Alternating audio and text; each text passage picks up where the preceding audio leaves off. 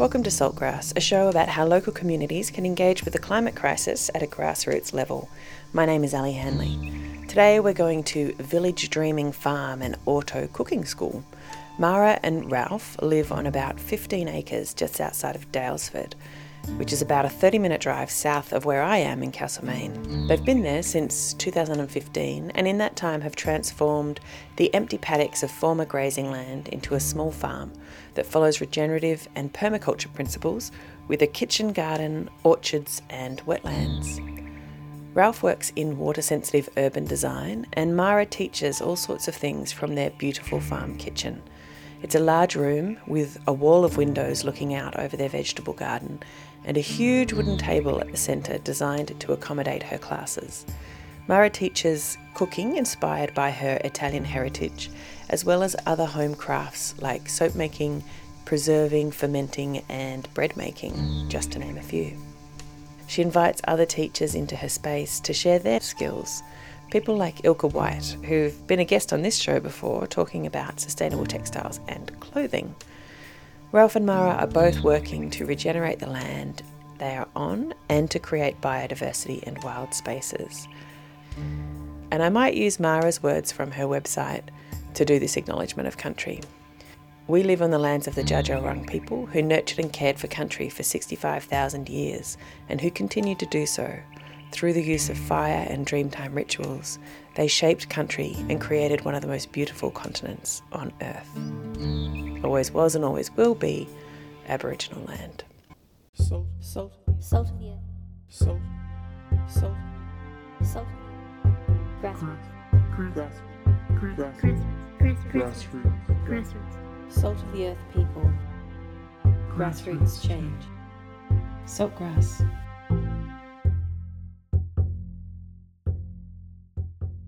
Listen to all episodes of Saltgrass on your podcast app or at saltgrasspodcast.com. So, the day I went out to the farm, Mara was teaching a soap making class. I had my teenage nephew Oliver with me, who you might remember came with me to a student strike in the episode last season called The Youth Are Rising. He was spending the entire week with me as a work experience student, and this was our first day together. We wandered their property, including their kitchen garden. We got honked at by their geese, who had a fair bit to say to us. We sat in on the class, which included a distilling process, which involved a beautiful copper contraption that looked straight out of some steampunk fantasy. to can you see all the beautiful um, lavender sort of dust yes you'll all be falling asleep within a couple of hours time but i i've put that in and i really want to squash it down. The more lavender i can get in here the more lavender oil i can get from it. We recorded conversations with both Mara and Ralf in a little communal kitchen space they have for woofers and farm stay workers. I started with Mara as she had to go and prepare for the class. Then we sat with Ralf to talk about the wetlands they've built. I asked Mara why she wanted to build a place like this. Yeah, for me, I love being in community, but I also really need to be home a lot. Like I have got a home personality, so it essentially is feeding into the fact that I need to be home a lot, but I also need to be around people a lot, and I need people in my life. So, how do I do those two things? I bring community to me as often as possible, and I share the things I love doing when I'm at home. That's how this place has come about, and as a result of also community work I've done in the past, working for Ceres Environment Park as a 20 year old, working for local government, doing education programs around climate change. So it's bringing all those experiences and then sharing them in this place. I grew up first nine years in Italy, then my family came out to Australia in 1981 into Ballarat, where it was very quiet. There's like no street life whatsoever. Then went to Melbourne for uni. It's like, yes, street life, cafes, music, art, culture. I'm sure there was plenty of Ballarat somewhere, but it was just harder to find. And Ballarat's definitely changed now. And then buying our first house, tiny little commission house in Reservoir, Melbourne, and starting to play with that for the first time, being able to plant things and not have to have them pulled out by the mm-hmm. next renters or by the fact that you have to leave home and then taking all those learnings from that house to this place. So let's go back to you as a nine year old coming from Italy. Did you know any English? No, no, not at all. But I don't remember not knowing any English. I mm. really feel like I was always able to understand, and I think that has a lot to do with kindness. I don't remember any feelings of being made to feel uncomfortable for not knowing language and mm-hmm. and I had two amazing teachers who just made me feel really good. So as a result I always feel like I could speak. And when you moved to Melbourne to go to uni, what were you studying? I did a Bachelor of Social Science in Environment at RMIT and I loved it. And what made so you want to study that? My grandmother was a conservationist in her way, but I In think Italy? by in Italy, but de- by default. I mean, Yeah. who isn't a conservation after you've gone through a world war and you've raised three children on a single income as a single parent? And so you worked at Ceres for a while. It's called uh, Ceres after the Greek goddess of agriculture, and it's an environment park that was established almost 30 years ago on a, an old rubbish dump. And so the community, some amazing, God, community is amazing, or individuals are extraordinary. They come along, some individuals came along and went, Can we take this space and use it for a community park? And luckily, Brunswick Council said yes, and off they went. And it's still there. And this was, you know, they took it over perhaps in the 70s. I've kind of lost track of how long they've been there, but a lot of people will know it in Melbourne. It's a very welcoming, very beautiful And it's quite space. inner city. Very really. it's like it's one of like you Yes. got the CBD of Melbourne and then that's one of the first suburbs outside of that. Yes. Which I mean, I guess when it was established wasn't cool. It wasn't the cool Brunswick that we know now. Yes, I, I think if considering that was a rubbish dump, it Mm. would not have been cool to live near a rubbish dump. but now that it's been turned into a community park with market gardens and all the bits and cafes and so on, and the bike shed, I love the bike shed. Yeah, massive bicycle then, repair yes, shop, Now yeah. it's all of a sudden a really special place. Yeah. All right. So you spent some time working at Ceres, and you had a little house near there where you started to play with the idea of growing things. What made you take this leap to out here? Like, and how? Maybe tell us how big this property is and how you found it. And We're on 15 acres on Dja Dja Wurrung land, and my partner took the leap. He said he really wanted to move to the country. He had said it a while ago. I wasn't ready. I love my job. In a city, he liked his job. Commuting was not going to happen. But then 13 years later, it was the right time because I'd been working in an office right through my 20s and early 30s, and I'd come to the end. What was I going to do? Because I'd come to the end of the office job. I was like, ah! But it was perfect timing that Ralf said again, can we move to the country? And I like, yes, this is the perfect time because I don't know what I'm going to do here. And so we moved here, and I just realized slowly after buying this land that I could bring all the things I had loved all through my time in Melbourne and just bring them here and invite people here. And that's what I've done in setting up Village Dreaming, a little a cooking school with a range of workshops, artisanal workshops. yeah. And so you do soap making, obviously. Yes. And what are some of the other things you teach you? Yeah, so I teach soap making because my neighbour had lard. I was like, lard? I can make soap with lard. This is fantastic. I teach wild edible fungi classes, how to identify the 10 wild edibles in this area because thanks to people like Alison Pouliot and others who all introduced me to wild edible fungi in the area, I just went, oh, this, this really takes me back to my roots. I really love that. And then uh, we teach pasta making classes and sourdough bread baking classes, and we invite artists like Ilka to come and do the braided rag rugs, and we're doing hopefully also another weave. what is it? dyeing. Natural dyeing. Thank you for helping me remember the classes. Natural dyeing. I saw that one advertised, and I've wanted to do that with Ilka for a while. I'm like, oh, maybe I could come. It's an ex- I, I mean, of course, when you invite someone to come and do a class, you can. I. I'm going to sound over enthusiastic, but it's an amazing class because it's so much happening in that class. So yeah, lots, and I'm always trying to introduce a new class, but it has to come from me. The classes, I, it has to come from discovering something and thinking, oh my gosh, I would love to do that, and therefore there, let's share it with other people. That's quite interesting because that's similar to, to how I choose what episodes I do on the podcast. Yes. I'm like, what do I really want to know about? Who do I want to talk to to find Yes. out, you know? And so I'm actually interested in, I think we were emailing before we got together to do this interview, and there's a conflict for me in Yes. like this perfect dream world, this village dreaming that you've got, which seems so idyllic and, and people love it. But I think when people look at the climate crisis and their own lives, which is full of nitty gritty and wear and tear and how tired they are and how much they have to work and looking after kids or looking after, you know, who else is in their life and themselves. And, you know, a lot of people are like, I can't, I can't do that. I can't even begin to aspire to that. And sometimes it feels like the messaging is to be truly sustainable, you have to do everything yourself. Ride a bike everywhere and you have to make your own soap. That is not my messaging. my, absolutely not. I Yeah, mean, it's so interesting growing up and going, the messaging is so much more complex than any one statement. The blueprint for sustainability is going to be so big, so layered, so profound in trying to work out. We haven't found it yet. I don't know what it is actually. If you'd asked me this question in my 20s, I keep realizing how much I might have had this really perfect answer because that's what your I think your 20s are about to some extent. The Where you think- idealism. it's the or it's this idea that you really do have a solution for everything and it's the best time. Best time. You feel great, you you? feel so good, you know. I've got an answer for everything, but now I go, oh, it's so much more complex. You know, I'm raising pigs on property. In my 20s, I wouldn't have thought to do that because there's a lot of statistics that say raising animals on, on pasture, whether, regardless whether it's regenerative or not, it's not how we should do things. My mind's trying to come around to that. In my 20s, I probably would have agreed with that. Now I'm not so sure. I'm a bit confused about that.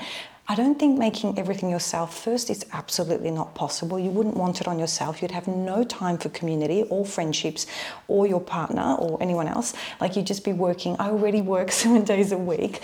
There's no such thing as an idealistic life. Every life has complexity, every single one. And there's so many inefficiencies actually with doing it yourself. So, in some ways, if I had to be critical of that, I would say it's actually very inefficient when you're just making things for yourself. We've never really done that that much. We've got this idea that perhaps at some stage we made everything ourselves, but we always worked as a community, is how I see it. We always lived in a village. Somebody, we always lived in the village. Someone did the cows and someone did the sheep. And, you know, we all share. We have to. Otherwise, we literally have to work 24 hours a day. I mean, we're doing that now. We mm. are sharing. I think it's such a difficult discussion to have because what does sustainability look like? It definitely looks like less consumerism. It definitely, I think, in my, if I have to make some broad statements, it's things that biodegrade. It's it's no waste. It's biomimicry. It's how do we become more like nature? We are nature. We come from nature, but we end up producing all these things that can't be brought back, Back immersed nature. into nature and create all these problems for us. Yeah. And so, how do we become more nature? Yeah, You know, I love that. Yeah, that, and that's a question. And I think holding the question means that you've got curiosity and you then start exploring lots of different ways to do it. And there's a diversity of ways of doing things like this. And I think that that idealism, I had it too in my 20s of like, there's a right way and we just have to find it. And if we find it, then that'll be the right way. Or just- or and everyone needs to do the same thing. or And it's more like- that I thought I had all the answers, but Yeah. now I'm much more aware. I mean, it's such a typical journey. I think it's like such a, you know, in your 20s, like, yeah, I've got all the answers. in your arrogance of 40s, youth. yeah. Or it, it's, it's also so aspirational and it's got so much energy, that space. It's really Mm. important space. And I always get scared that youth might lose that through some of the big things that are happening in the world now. That, but it's such an important phase. But yes, a feeling that you really had, I had clear answers. Well, now I'm a little bit not quite so clear. It's every conversation, every point needs to be totally discussed to make sense of it and how it really works. And I think also the more you learn about other human beings and the world, the more you realize that there's so much difference in people and people have really different requirements and you just need to actually accommodate that. Like not everyone can do that ideal life or, you know, live that way and And it's only ideal also if you've chosen it. So if I impose my life on someone else and suggest to them that they should quit being a doctor or, or I don't know, a scientist because they should be making, I mean, no, no Yeah. way. That's a We need them crazy all. idea. so yeah. The soap banker still needs us a doctor every now and then. absolutely. Yeah. Okay. And so, what was it like when you first moved out here? It looks like you've built a lot of very beautiful buildings. You've got this cluster of buildings, in, and you now also have like little eco housing that people can come and stay at. Yes, and what I mean, it's actually it's a farm stay. I don't want to give the wrong stay. impression. Okay, Yeah, yes, sure. It's more, people come and stay either because they're doing classes or because they're coming up for the weekend. And we, we started with 15 acres with not a single tree on the property, and there was a paddock for grazing, so for cattle grazing. And we've built a cluster of little buildings, our house, the farm stay, and the shed, which the, the farm stay and the house are both built from straw because we wanted to use a method called light earth. We've always wanted to build with straw. And every single tree and plant you see here was planted by us in the last seven years. And I still have so much more planting to do. I really want this space to be very, very biodiverse and as treescaped as possible. So that's why we established the wetland wasn't here. We built that. That was our very first project. And we call it a wetland and Ralf will talk more about this because we really wanted to have a lot of aquatic plants across the perimeter. So there's Yeah. a design element that I'll let Ralf talk about. And we've got fruit orchards and berry orchards. We've got lots of native trees on the boundaries and around the wetland, an olive orchard on the perimeter. I guess the dream is to grow as much as we can. How far can we go before we get too tired? Yeah. yeah. And are you finding the classes? I know we've just come out of a pandemic, and that's a hugely challenging time for anyone who does anything that requires people to be in a room together. Yes. But are you finding that people are excited about the classes and, and are keen to learn? Because some of these are crafts that, you know, your grandmother in Italy, she would have known how to do this stuff. And maybe she got together with her friends once a month or once every six months and did a soap making session.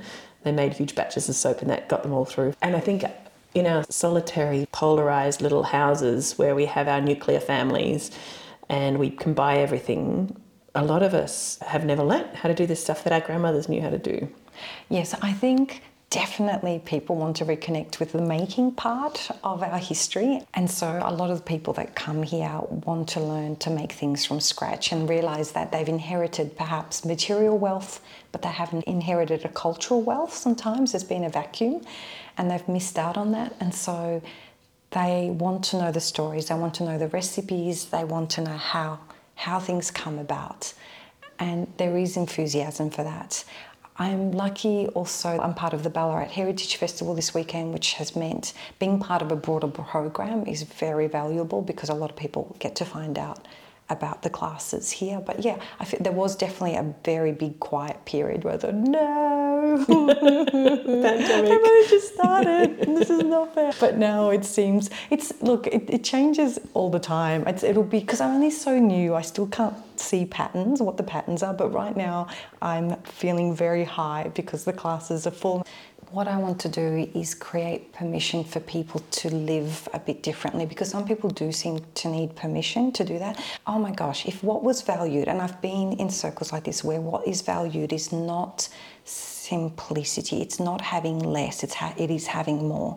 It is having amazing, expensive things, or that they are your identity, where things that are expensive become your identity, and perhaps what are the branding like that becomes your identity if you're in circles where that's happening a lot and where that's the voice is very loud because then you do very much feel like you need to consume a lot in order to have worth and it's wonderful to get people here who have it either snap out of that or have a moment where they realize it's not because of their coming here, it's more that they're on that journey and they come here.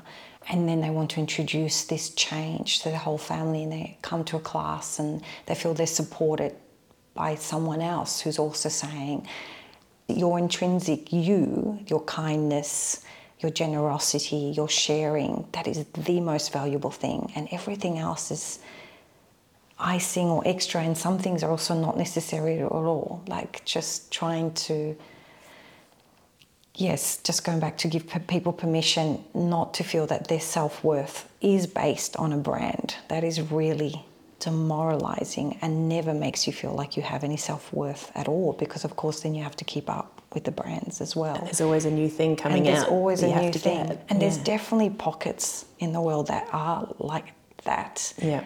Where I just go, wow, that would be really, really hard Mm. to be, because it also means you have to earn a lot of money and you have to work a lot. Like, I think I've worked two or three days a week at the maximum I've ever worked in my life. As in, I've always worked part time because I've. Except for now, when you said you work seven days a now week. Now I do, but I don't get paid for seven days a week. I don't. I don't even think of it as work because why don't I think of it partly because it's just because I get to do everything I want to do and I get so much autonomy over. Yeah. No, but what I mean is paid work. I've never had to Yeah. work a lot in order to make sure I've got all the newest things that will allow me to be accepted by my community. Because I've always been drawn to communities who love you and care for you, not because of what you're wearing. But there are some communities where I'm, I think that seems to happen. I, I, I remember meeting a woman saying she had to move to Daylesford because the area she was in, she felt she had to dress up to the max, wear makeup to the max, and it was stressing her out. She moved to Daylesford and said, though, that she wasn't sure Daylesford was quite the right fit because she felt it was a bit too down to earth here. She was just trying, trying to find the right place. I was like, oh my gosh, that sounds complicated. Yeah. Yeah, so kind of giving people permission to accept and embrace a different way of being that's not what we're sold. I love that point about self worth and, and where you find your self worth and your sense of worthiness and acceptance. Yeah. Yes, because again, sometimes now I am in a bit of a bubble where I do hang out with a lot of people who perhaps don't model their self worth on whether they've wearing certain makeup or shave their legs or have their eyebrows perfect but then occasionally i get a reminder that that exists. And one woman who was saying you know whenever she saw advertising for for the races it would say are you cup ready? Have you had your eyebrows done? Have you had your legs done? It was like listing all these things that a woman needed to do in order to be worthy to attend the melbourne cup.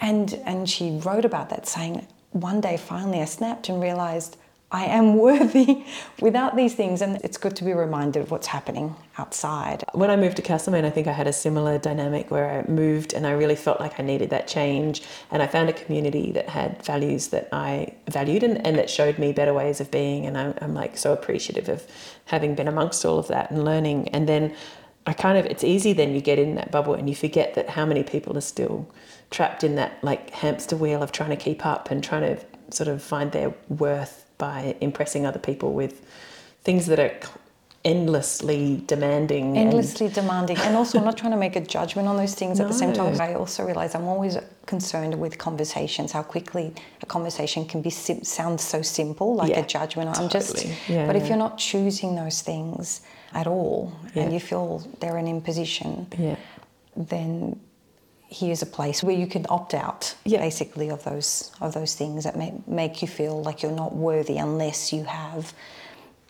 the latest clothes or the latest makeup or the latest look or the latest you, car or the latest and car the latest whatever phone it is and the latest, the latest yeah, phone yeah, yeah. all that stuff mm. I'm interested in that idea you were talking about that idea that in some ways it was easier for you to be sustainable living in the city like that country city kind of dichotomy where people yeah, feel like they can live yeah. this wholesome life out in the country. But actually, there's huge, amazing, beautiful global urban sustainability movements. And I haven't really covered that because I'm covering a small town. I feel sometimes people try and create this really perfect divide between the urban environment and little country towns and suggest that country towns are inherently more sustainable than urban environments. Again, I think it's it's just, not possible to make those comments in some ways because in, in some ways it's more energy intensive being here. We've got we're up to three cars now on this property. I, I would have been mortified once upon a time knowing that I had three cars, but living out of town, not having a bike um, lane from here to town means that we've now a three car family one for me so I can do it, one for Ralf so my partner can access work, and one for my 18 year old daughter in Melbourne, I would have been cycling everywhere. And if I got a bit tired, I would just put the electric motor that I have on now and be cycling with an electric motor. But I, I could get around with public transport. That's a big one because transport is a huge issue. So we burn a lot of fossil fuels on transport. So in those ways. And I mean, this particular property also takes more just because it's a bigger property in itself. So when you do fencing, you do a lot of fencing. It's not just a little bit of fencing. Every project has a lot of materials. And that's what I mean by it's not necessarily a simple black equation. and white equation. Yeah. It's just not. You'd have to look at it case by case to really be able to make a comment yeah. on that. Yeah. And also, you can have some farming properties or some agricultural property or rural properties where there's barely a tree. Yeah. And you Oh, might have, you know, an urban environment where there's lots of trees. So there's so many aspects that can be teased apart. Yeah. And what else would you like to do out here if you were to grow and, and realize a full vision of what this place could be, what would you like it to be? Well, my full, my complete vision is really to be even more productive in the vegetable front. Actually, that's where it ends. That's the extent of my vision. I just would love. We grow quite a lot, but nowhere near as much as I could be growing. I would love not to need to buy almost almost any vegetables from town. I'm not there yet. The vision is so basic. There's just someone else coming to live with us for two days a week where they contribute to vegetable growing two days a week in exchange for free rent. But I haven't built the extra little building required, one more building. So they would live here full They would time. live here full time for ah. free. They would I know people who would do that, I for know. I just I know they're out there. I just need to provide them with accommodation that is Yeah. genuinely allows them to live their own life, a full Yeah. life of their own, and contribute 16 hours. I've got it hmm. all mapped out. I just need the building, and I'm not there yet, but I can't wait because. I would again. I want to be able to say as much as possible. This was grown here, and this was grown here, that Yeah. was grown here. So yeah, we've got beautiful soil. We're on volcanic soil, and I'd like to make better use of it.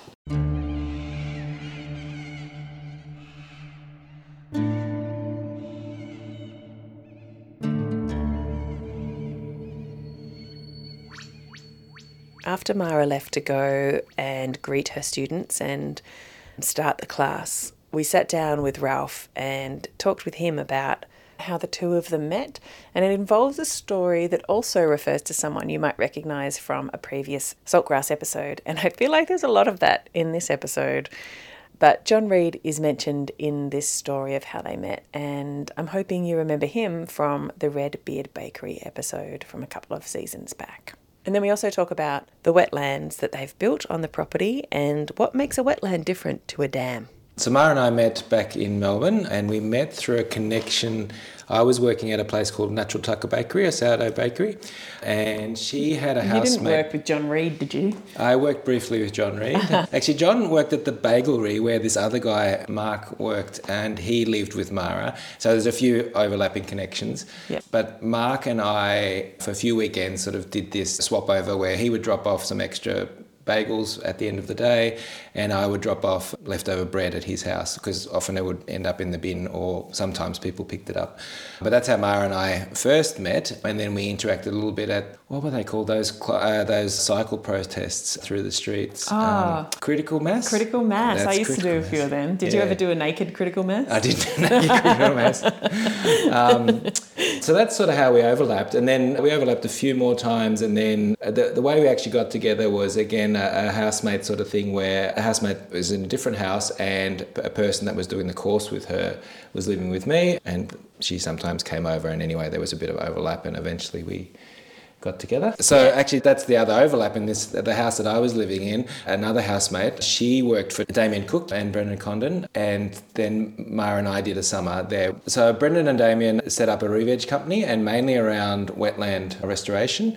Not so much restoring old wetlands, which is probably what they would have preferred to be doing, but this was towards the end of the 90s, start of 2000s, where Melbourne Water started to push wetlands for water quality improvement for housing developments, and so there was a lot of housing development happening at the edge of Melbourne, still is, and a lot of those developments put in wetlands or nowadays rain gardens or biofiltration systems as well.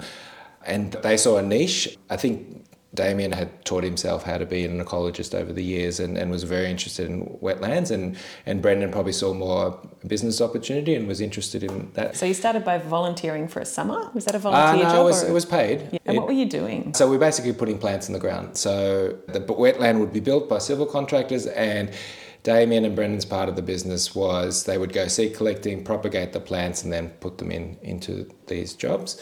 And it was massive planting, so we're often talking 10,000, 100,000 sort of plants. So it was big jobs, and you'd be there for a week or two at, any one site. But they were at the edge of the city, so often Mara and I would get on a train at 5 a.m. to, to get somewhere by 7 a.m. And back then we didn't drive as much, so we took a, a train to the edge of the suburban trail line and then rode for another half an hour or something. So we oh, often rode our bikes to the site, which was good, but it does wear you out a bit. And we did do it just for the summer. And then I kept working there and then bought a car and started doing lots of other things in terms of delivering plants or organising the jobs, working in the nursery.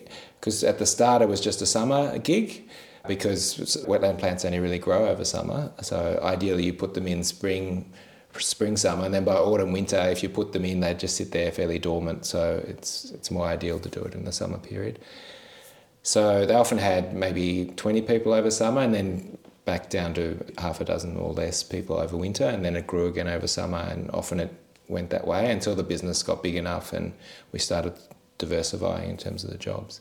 But that got us quite interested in wetlands and biodiversity and re-veg in general. So by the time we were ready to move here, we definitely thought if there's an opportunity, we should create a wetland. And, and were also, in terms of looking for sites, there was a few that we uh, looked at, quite a few.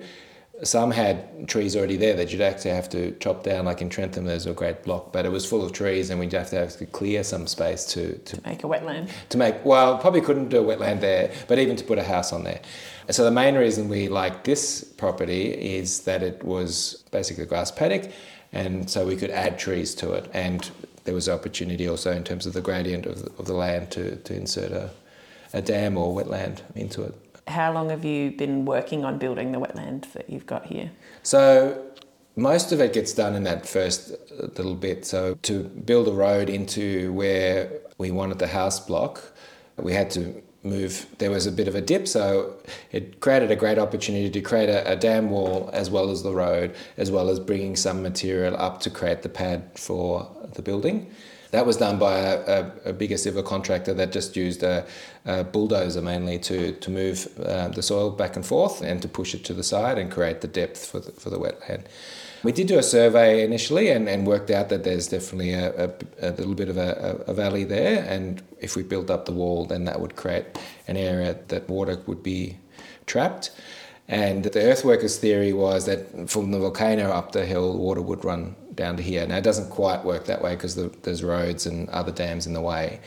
But over these wet winters, water does get to that low point, even just from our, our paddock. And so, what's the difference between a wetland and a dam? Yeah, so ours is quite broad and the, the edges are, are quite shallow. So it takes a long time to get into depth. Whereas a normal dam, you'd probably want to build it as deep as possible with steep sides. So you, you maximize your storage. And minimise evaporation. Yes, actually, yes. And that's been one of the challenges with our wetland when we first moved here seven or eight years ago. The first few years were fairly dry. So there's a point where the water flows out with a pipe under the road, and that should be where the water sits as a normal top water level.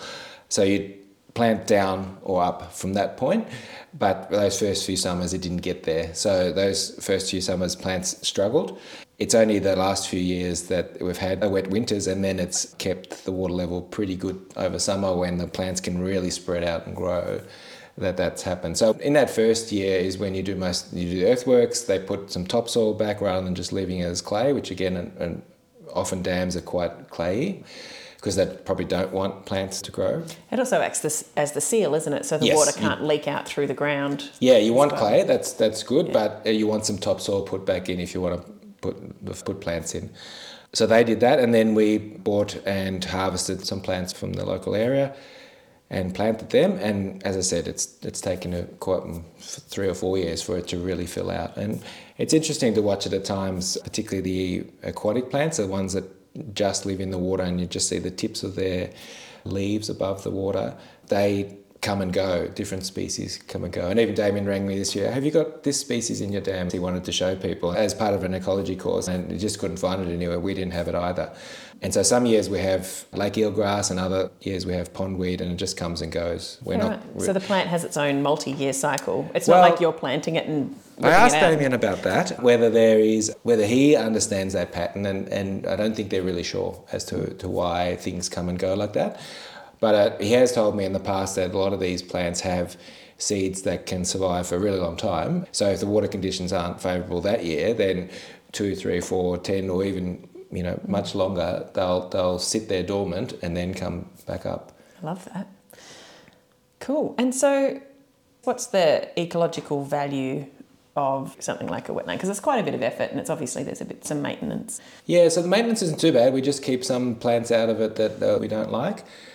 It certainly attracts birds, herons, ducks, and they're attracted by the frogs and the, the other critters that are around there.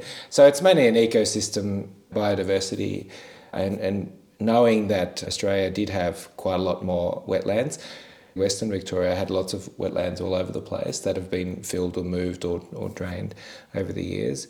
So it's, it's about trying to recreate or give back to the country. And are there some species that require multiple wetlands and they just hop between them through different seasons? Or Uh, it is, yes. So that tapestry um, or connectivity, particularly for things like herons and, and swans and stuff, is important. So there are quite a number of wetlands just around our, our area, and we'll have particularly something like the swans will come and go, and they, they've been here a couple of seasons, but we haven't seen them for a little while. are they black swans? Black swans, yes. So they would go where the food is and where they can create a, a nest and feel safe. They're probably here for the first couple of years. Now that we've got Haru the dog, they probably don't want to be here because he does sort of swim after the ducks, but he can't get any. He looks like a water dog. Yeah, he does like swimming, yes. so unless you fence it off for, from him, which we have considered, but over the years it, it, uh, he hasn't really caught anything that, that we're aware of. Yeah. Um, but it is something that maybe consider, and uh, but we have fenced off the, the back part of the wetland. That if we ever have uh, livestock, or we have we have pigs, but if we have um, things like uh, cow or sheep, the other important thing about the difference between a dam and a wetland is not letting your livestock drink out of it directly. You might pump it to a trough because otherwise they damage the edge quite a lot in terms of that access and the, the pugging of the soil and stuff. Yeah, sure. And are roos and things quite common? Are they allowed Yes. in? Well, yeah, they go into. I assume they drink some water from there, but Yeah. you do see them around that area. Yep. Nice. And I guess that w- there'd be an abundance of plants for them as well that they'd enjoy. Well, they, they like eating grass a lot, so they they're often in the open paddock, and they probably only go down the wetland for for the actual drink. From my understanding, they actually like the new low grown grass, so often you'll see Oh, them in the mown part of the paddock and not the long grass part of the paddock. Given that it was just a bare paddock when you first bought it, what are some of the other things you're doing, or what's the long term plan for the property? So we've got plantings around the edge of the property for wind protection, and they're indigenous trees and shrubs. And we are introducing some throughout the paddock to give more shade to any animal that we have. And again, our site's quite windy, so the more wind protection we can provide, the better. And in terms of the wetland, I, th- I think we're happy with the footprint because we have realised our catchment's not big. We did talk to the council about perhaps taking some water from, from the road, but they thought the, the, the levels wouldn't work. So that would give us a bunch more water to keep it fuller for longer. But at present, it's probably big enough for the catchment that it's got. Did you have to consult council or get permits to put a wetland in on the property? Yeah, so I guess it's considered a dam. Goulburn-Murray Water in our area controls the, the waterways and dams and, and things like groundwater. So we did need to uh, ask permission from them. Anything less than two megalitres, they don't really object to. Larger, they do. So you can get a, a plan drawn up by some landscape architects or even civil designers. We didn't bother with that because we we have some experience ourselves, but also we used a earthwork contractor from Castlemaine. He's into keyline ploughing and knows those sort of permaculture principles. So he understood what we were trying to do and therefore could do those subtle grades. But the other thing you need to do for design is then do some geotech testing, which between that and, and the design and the geotech testing to see how far the rock's down. You're spending five to ten thousand on a design before you build anything, and in the end, that probably cost us five thousand in terms of earthworks. And then we we hit rock. So in the, in the area that we were going to have, have the deepest down near the road is actually probably the shallowest, and a little bit further away we could we could go a bit further because there was deeper soil. So you can spend some money on design if you're not comfortable, or just get a good earthworker in that that understands what you're trying to do, and then adjust the design accordingly without doing all that testing. And have you had any species arrive and enjoy your wetland that you are surprised by or happy to see? Well, so I was talking before about the submerged species. They're quite hard to harvest and get established, so you just hope that they come, and they often just do come in with the birds. So yes, Right. that those species have been good. We didn't bring any frogs in, but they arrive either on the plants that you bring, or they make their way from other, like on a wet day like today. They'll, particularly at night, they they Go move through the landscape. Yeah, Wow. they're not just wedded to a, a water body. If it's moist enough, they can go through the grass and Yeah. and get to your your place. So we don't have anything like a growling grass frog that's endangered, but we do have banjo frogs and common froglets and other things that have come along. Yeah. In general, we're, I guess we're broadly following a regenerative agriculture type principles, permaculture principles, and bring back nature as much as we can.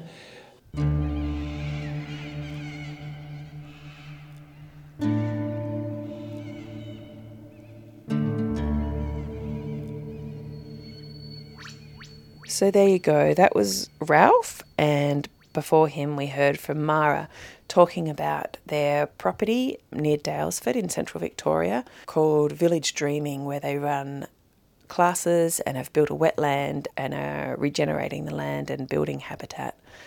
I hope you've enjoyed today's episode. Links and notes about the show are on the episode page on the website and in the podcast app including, of course, the Village Dreaming website, which I do recommend you go and have a look at. It's a beautiful website. Don't forget, you can get your Saltgrass ethical t shirts, hoodies, stickers, posters, and more. There are new designs all the time. We even have puzzles, which make great presents, if I do say so myself. For those of you listening on the radio, please note that you can listen to all episodes of Saltgrass on your preferred podcasting app or at saltgrasspodcast.com. You can follow us on all the socials and you can subscribe to our email list to get reminders and updates about the show. This program was made possible with support from Main FM and the Community Broadcasting Foundation. Find out more at cbf.org.au. My name is Ali Hanley. Thanks for listening. Salt, salt, Salt of the earth. salt, salt, Salt. Grassroots. grass, grass, Grassroots. Grassroots. grassroots, Grassroots. Salt of the earth people. Grassroots change. Saltgrass.